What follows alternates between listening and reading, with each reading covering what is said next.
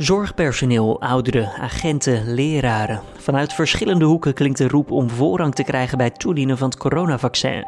Veelal met goede argumenten, maar het is onmogelijk om iedereen bovenaan de prioriteitenlijst te plaatsen. Daarom wordt er goed gekeken naar een aantal principes. En misschien gaat het nog wel iets verder dan dat. Dit wordt het nieuws. Ik denk ook wel, misschien zit er ook nog wel een, uh, ja, dat wordt soms te laatdunkend over gedaan, maar dat vind ik helemaal niet. Er zit ook nog wel een soort van, misschien nog wel een symbolisch aspect aan, van dat, uh, dat de overheid laat zien van, kijk, wij staan ook echt, wij doen echt, wij zetten alles op alles om die zorgverleners in hun huidige taak ook zo goed mogelijk te ondersteunen. Marcel Verwij, hoogleraar filosofie aan de Wageningen Universiteit is dat. Straks meer met hem hierover. Eerst kort het nieuws van nu. Mijn naam is Julian Dom. Het is vandaag maandag 4 januari en dit is de Dit wordt het nieuws middagpodcast. De eerste prik met het coronavaccin in Nederland komt toch eerder dan verwacht. Woensdag zal een selecte groep zorgmedewerkers het vaccin in Veghel toegediend krijgen. Het ministerie van VWS heeft na een oproep van ziekenhuizen 33.000 vaccins van Pfizer vervroegd beschikbaar gesteld. De vaccins zijn bedoeld voor zorgmedewerkers die directe zorg verlenen op de intensive care, spoedeisende hulp, de COVID-19-afdeling en de ambulance of de COVID-19-helikopter. Zorgmedewerkers van wie ziekteuitval direct gevolgen heeft voor de opnamecapaciteit, die krijgen nogmaals voorrang. Maandag zijn 6671 nieuwe positieve coronatests gemeld. Dat zijn er flink minder dan het gemiddelde van de afgelopen week. Het gemiddeld aantal positieve tests daalt dus langzaam, maar het is nog niet vastgesteld waardoor dit komt. Dus er kan ook nog niet met zekerheid gezegd worden of dit het effect is van de strengere coronamaatregelen die sinds december gelden. Het RIVM komt dinsdag zoals gebruikelijk met een wekelijkse update waarin de ontwikkeling van de cijfers wordt toegelicht. Wikileaks-oprichter Julian Assange zal niet worden uitgeleverd aan de Verenigde Staten, zo heeft een rechtbank in Londen maandag besloten. Zijn mentale gezondheid komt volgens de rechter in gevaar bij uitlevering. Amerikaanse aanklagers zeggen beroep te willen aantekenen tegen het vonnis. De VS wil Assange vervolgen wegens spionage, omdat hij in 2010 honderdduizenden geheime documenten over de oorlogen in Irak en Afghanistan naar buiten bracht. De Formule 1 is nog maar net afgelopen, maar nu lijkt de start van het nieuwe seizoen al vertraging op te lopen. Diverse media melden maandag dat de Grand Prix van Australië volgens planning op 21 maart, de eerste race van het jaar, wordt uitgesteld. Verscherpte lokale quarantaineregels zouden het onmogelijk maken om de race op het Albert Park Street Circuit te houden. In tegenstelling tot vorig jaar, toen de Australische Grand Prix niet doorging, zou het evenement nu verplaatst worden. Officieel is er nog niets medegedeeld hierover. In de eerste paar uren dat er medewerkers van verpleeghuizen afspraak voor een vaccinatie tegen COVID-19 konden maken, zijn al duizenden afspraken doorgekomen. Vanaf 8 uur vanochtend kon er gebeld worden met het callcenter en 2000 medewerkers die stonden toen klaar om afspraken in te plannen. Duizenden medewerkers van verpleeghuizen ontvangen vanaf maandag via hun werkgever een uitnodiging om zich binnenkort te laten vaccineren. Dan ons gesprek van deze middag. Meerdere groepen laten weten snel ingeënt te willen worden met het coronavaccin. Omdat iedereen bovenaan de lijst zetten niet kan, moeten er dus prioriteiten gesteld worden. En dat gebeurt op basis van enkele principes. Daarover meer met Marcel Verwij, hoogleraar filosofie aan de Wageningen Universiteit. Toch eerst nog eventjes, meneer Verwij, ja, wat vindt u nou van de roep van bonden en organisaties die allemaal zo snel mogelijk uh, het vaccin bij hun achterban toegediend willen krijgen? Nou, in de eerste plaats vind ik het heel begrijpelijk. En ik ben er eigenlijk ook best wel blij mee dat er uh, uh, ja, zo zo'n sterke behoefte is en belangstelling voor het vaccin. Want we hebben ons ook wel eens zorgen, we maken ons ook wel eens zorgen over mensen die liever niet gevaccineerd willen worden. Maar hier blijkt eigenlijk wel uit van dat we er eigenlijk enorm op staan te springen. Ja, toch moet je ergens beginnen en ja, dat betekent meteen dat je ergens anders moet eindigen. Wat denkt u, hoe pak je zo'n proces zo eerlijk mogelijk aan uh, wat betreft de prioriteiten? Ja, bij, uh, als het gaat om uh, zo'n vaccin, tijdens een, zeker tijdens een pandemie, dan denk ik dat je eigenlijk niet meteen moet gaan praten over welke groep komt als eerste in, in aanmerking, maar je moet eigenlijk gaan praten over wat voor soort van principes zouden eigenlijk centraal staan voor de verdeling en voor wie inderdaad als eerste in aanmerking komt. En wat bedoelt en, u dan met wat voor principes? Dat zijn, ja, dat zijn uiteindelijk zijn dat ethische principes ten aanzien van uh, ja, wat, uh, ja, wat is eigenlijk uh, het meest juist, het, het beste te, te, onderbouwen als het gaat om dit soort keuzes. En, En die zijn, op, die zijn ook zo geformuleerd. die staan ook in het advies van de Gezondheidsraad over, over de verdeling van vaccins tegen corona. En de, een van die principes is, en ze, zijn ook, ze liggen ook heel erg voor de hand hoor. De een van die principes is van ja, we moeten proberen om zoveel mogelijk gezondheidswinst te, bereiken met de beperkte middelen die we hebben. En het tweede principe is dat we er vooral ook voor moeten zorgen dat die mensen die het meest kwetsbaar zijn, uh, dat die ook echt toegang hebben tot, uh, tot vaccins. Dat is eigenlijk een overweging van rechtvaardigheid. Dus efficiëntie en rechtvaardigheid, dat zijn eigenlijk de twee uitgangspunten. Dat, is het daarmee dan ook eigenlijk gewoon zo simpel als die groep heeft dus dan ook het meeste recht op het vaccin? Um, nou ja, maar recht, nou, ik, ik, ik, ik spreek, spreek eigenlijk liever niet in rechten in termen, omdat het, uh, een recht is eigenlijk een enorm sterke claim die je kan leggen. En je zou eigenlijk ook kunnen zeggen van ja, in huidige situatie is er eigenlijk niet één individu die zo'n sterke claim zou kunnen maken dat je zou zeggen van ja, deze persoon heeft echt een recht op het vaccin. Wetende dat uh, eigenlijk een heleboel mensen misschien wel zo'n recht zouden hebben, maar die, ja, die rechten die staan eigenlijk allemaal met elkaar in, in competitie.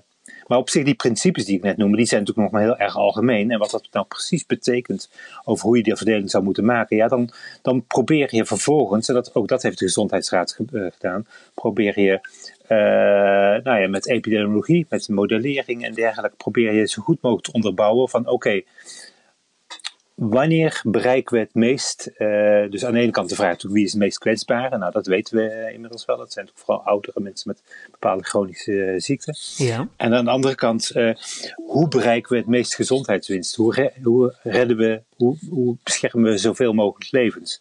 En dat is, dat, dat is op zichzelf een ingewikkeldere vraag. Want het is niet helemaal vanzelfsprekend dat je ook dat bereikt door vooral de meest kwetsbaren te vaccineren. Het zou ook wel eens kunnen zijn ja, het speelt nu overigens niet hoor, maar het zou kunnen zijn dat je uiteindelijk meer bereikt door vooral de verspreiders te vaccineren. Omdat een vaccin tenslotte hoop je tenminste niet alleen de gevaccineerden beschermen, maar ook, de, uh, ook anderen die anders door deze persoon besmet hadden kunnen worden. Maar uiteindelijk is gekozen dus voor uh, voor uh, prioriteiten die op zich heel goed in die principes passen. Ja, om de, de prioriteit gezondheidswinst even aan te kaarten, eh, dat lijkt me ook een eh, flexibel begrip op zijn minst, toch? Want wat is zo, hoe bereken je gezondheidswinst? Is dat ja, iemand die jong is en uh, nog een heel leven voor zich heeft, zou ook gezondheidswinst genoemd kunnen worden, kan, kan ik me voorstellen. Ja, ja, ja, nee, dat is een heel goed punt. Uh, uh, hoe, uh, hoe vertaal je dat idee van gezondheidswinst? Er zijn eigenlijk verschillende uh, manieren om dat onder woorden te brengen.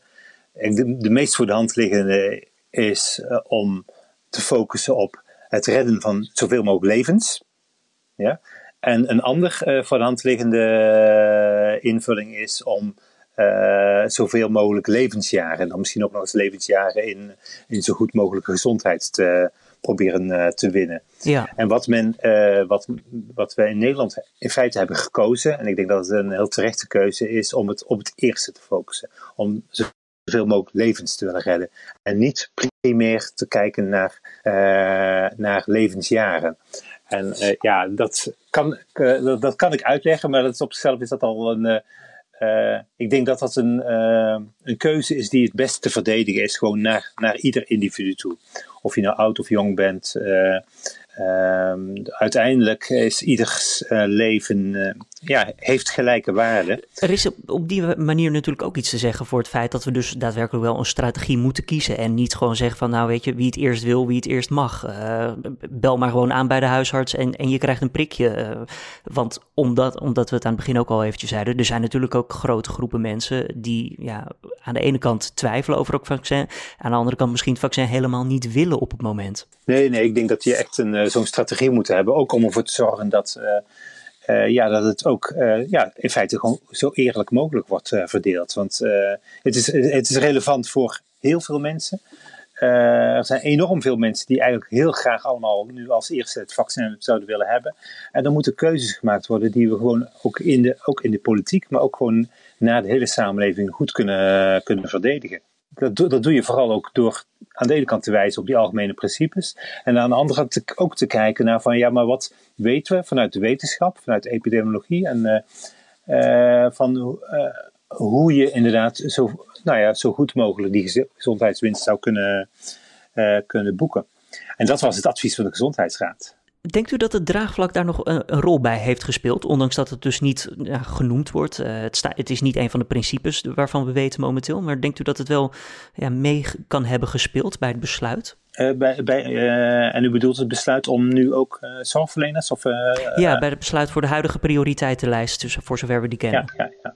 Uh, ja, nou, wat, wat, wat hier eigenlijk een interessant thema is, is dat waar ik het net over had, het advies van de Gezondheidsraad, dat is een advies aan de regering en dat moet eigenlijk zo goed mogelijk inhoudelijk onderbouwd zijn, op basis van uh, ook uh, zoveel mogelijk kennis wat we hebben binnen de, de huidige onzekerheid natuurlijk, over geneeskunde, virologie, epidemiologie. Maar dat neemt niet weg dat dan de overheid vervolgens ook gewoon een eigen verantwoordelijkheid heeft om beslissingen te nemen.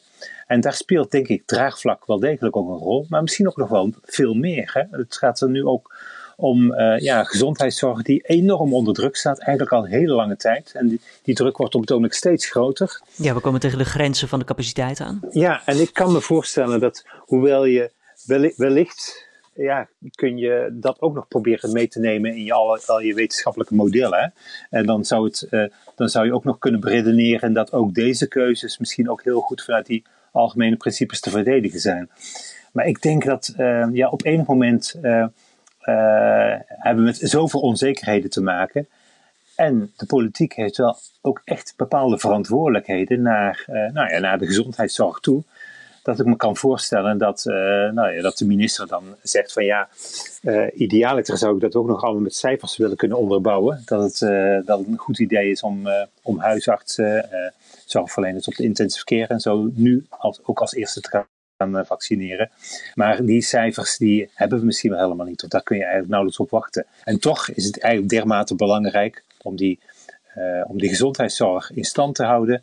Ik denk ook wel, misschien zit er ook nog wel een, ja, dat wordt soms laatdunkend over gedaan, maar dat vind ik helemaal niet. Er zit ook nog wel een soort van, misschien nog wel een symbolisch aspect aan, van dat, uh, dat de overheid laat zien van, kijk, wij staan ook echt, wij doen echt, wij zetten alles op alles om die zorgverleners in hun huidige taak ook zo goed mogelijk te ondersteunen. Daar wordt nog wel eens over, nou, geklaagd is misschien een sterk uitgedrukt, maar er wordt nog wel eens over gesproken, is dat wel zo? Nou ja, dit is dan misschien in ieder geval een voorbeeld van hoe, dat, uh, uh, hoe, er wel, uh, hoe die positie van de zorgverlener wel even centraal wordt gesteld.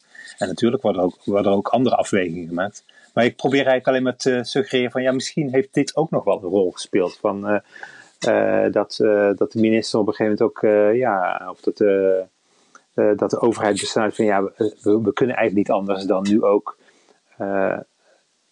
artsen, zorgverleners op de spoedeisende hulp, intensive care en ook huisartsen uh, op heel korte termijn uitzicht op uh, vaccinatie te geven. Meneer Verwij, als laatste vraag dan, uh, als ik u zo hoor, zeker met de onzekerheden die we van de laatste maanden kennen, zo'n strategie moet dus ook bijgeschaafd kunnen worden en bijgestuurd op het moment dat dat nodig is. Denkt u dat dat met de huidige strategie die de Nederlandse overheid heeft gekozen ook makkelijk te doen is op het moment dat we erachter komen, hé, hey, er moet iets aangepast worden? Ja, ja, ja en ik, volgens mij, uh, ja, dat kan zeker. En volgens mij um, is dat ook van begin af aan zo naar voren gebracht. Dat, uh, ja, dat de, de, de plannen zoals die nu gemaakt worden, dat die, ja, dat die met nieuwe inzichten, met nieuwe omstandigheden ook wel weer bijgesteld moeten worden. Uh, kunnen worden. dus, dus ik denk dat het echt heel belangrijk is met die onzekerheden. Wat op zich wel een beetje jammer is, misschien is, is dat de, de laatste beslissingen eigenlijk wel tot stand gekomen lijken te zijn ik weet niet wat er allemaal een rol heeft gespeeld, maar uh, natuurlijk heeft, uh, heeft de, de druk en de, in de publiek, publieke opinie ook van Gommers en van uh, Kuipers heeft daar denk ik ook een rol in gespeeld. En wat eigenlijk jammer is, is dat daarmee misschien ook de indruk wordt gewekt van ja, als je maar hard genoeg roept, dan, ja, dan maak je een betere kans om aan de. en ja, dat botste weer een beetje met het idee van we moeten ervoor zorgen dat er op een zorgvuldige en eerlijke manier verdeeld worden. Ik denk dat het hele goede keuzes zijn die goed te onderbouwen zijn. Maar je zou het liefste hebben dat, dat, uh, ja, dat het grote publiek niet de indruk krijgt van ja, de mensen die het hardst roepen, die krijgen als eerste het vaccin. Marcel Verwij, hoogleraar filosofie aan de Wageningen Universiteit. Hartelijk dank voor uw tijd en toelichting. Dan nog eventjes het weer van Weerplaza. Het is bewolkt en vooral in het zuiden valt er af en toe nog wat regen. Vanavond trekt de nattigheid wat weg, waarna komende nacht grotendeels droog en ja, ook wat grijs zal verlopen. Als je het kan zien althans, want het is natuurlijk ook gewoon donker. De temperatuur die daalt niet verder dan een graad of twee. En dit was dan de Dit Wordt de Nieuwsmiddag podcast van deze maandag 4 januari. De beste wens als ik dat nog niet heb gezegd, uh, want ook hier bij nu.nl gaan we natuurlijk gewoon groots weer verder het nieuwe jaar in. Heb je tips of feedback? Laat het weten via podcast.nu.nl. En aan het eind van de maand, de laatste vrijdag van de maand wel te verstaan, zullen we nog eens terugblikken op deze maand met uh, de openbare redactievergadering, oftewel de Week van Nu podcast. Zoals je die eerder wekelijks gewend was, zal dit dus vanaf deze maand enkel op de laatste vrijdag van de maand gebeuren. Maar heb je daarover vragen of heb je een verzoek wellicht voor de hoofdredacteur Gertja Boekman? Laat het ook even weten via podcast.nu.nl. Ik wens je voor nu een hele fijne dag. Mijn naam is Julian Dom en ik spreek je morgen weer. Tot dan.